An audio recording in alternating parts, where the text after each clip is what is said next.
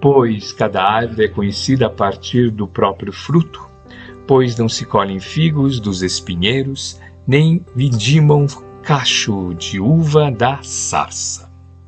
Lucas capítulo 6, versículo 44.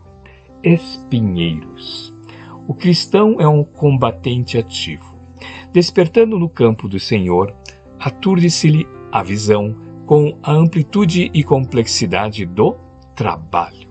Dificuldades, tropeços, cipoais, ervas daninhas e o Evangelho, com propriedade de conceituação elucida que não se pode vindimar nos espinheiros.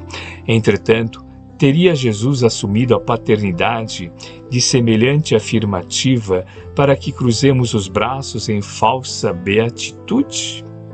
Se o terreno permanece absorvido pelos abrolhos, o discípulo recebeu inúmeras ferramentas do Mestre dos Mestres.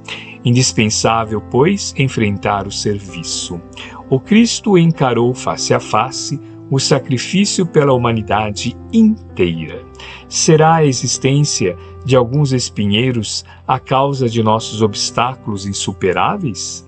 Não.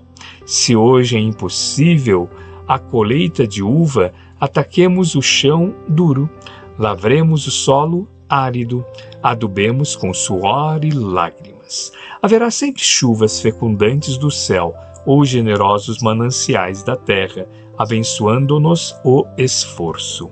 A divina providência reside em toda parte. Não ouvidemos o imperativo do trabalho e depois, em lugar dos abrolhos, colheremos o fruto suave e doce da videira. Caminho, Verdade, Vida, obra de Emmanuel, psicografia de Francisco Cândido Xavier, capítulo 121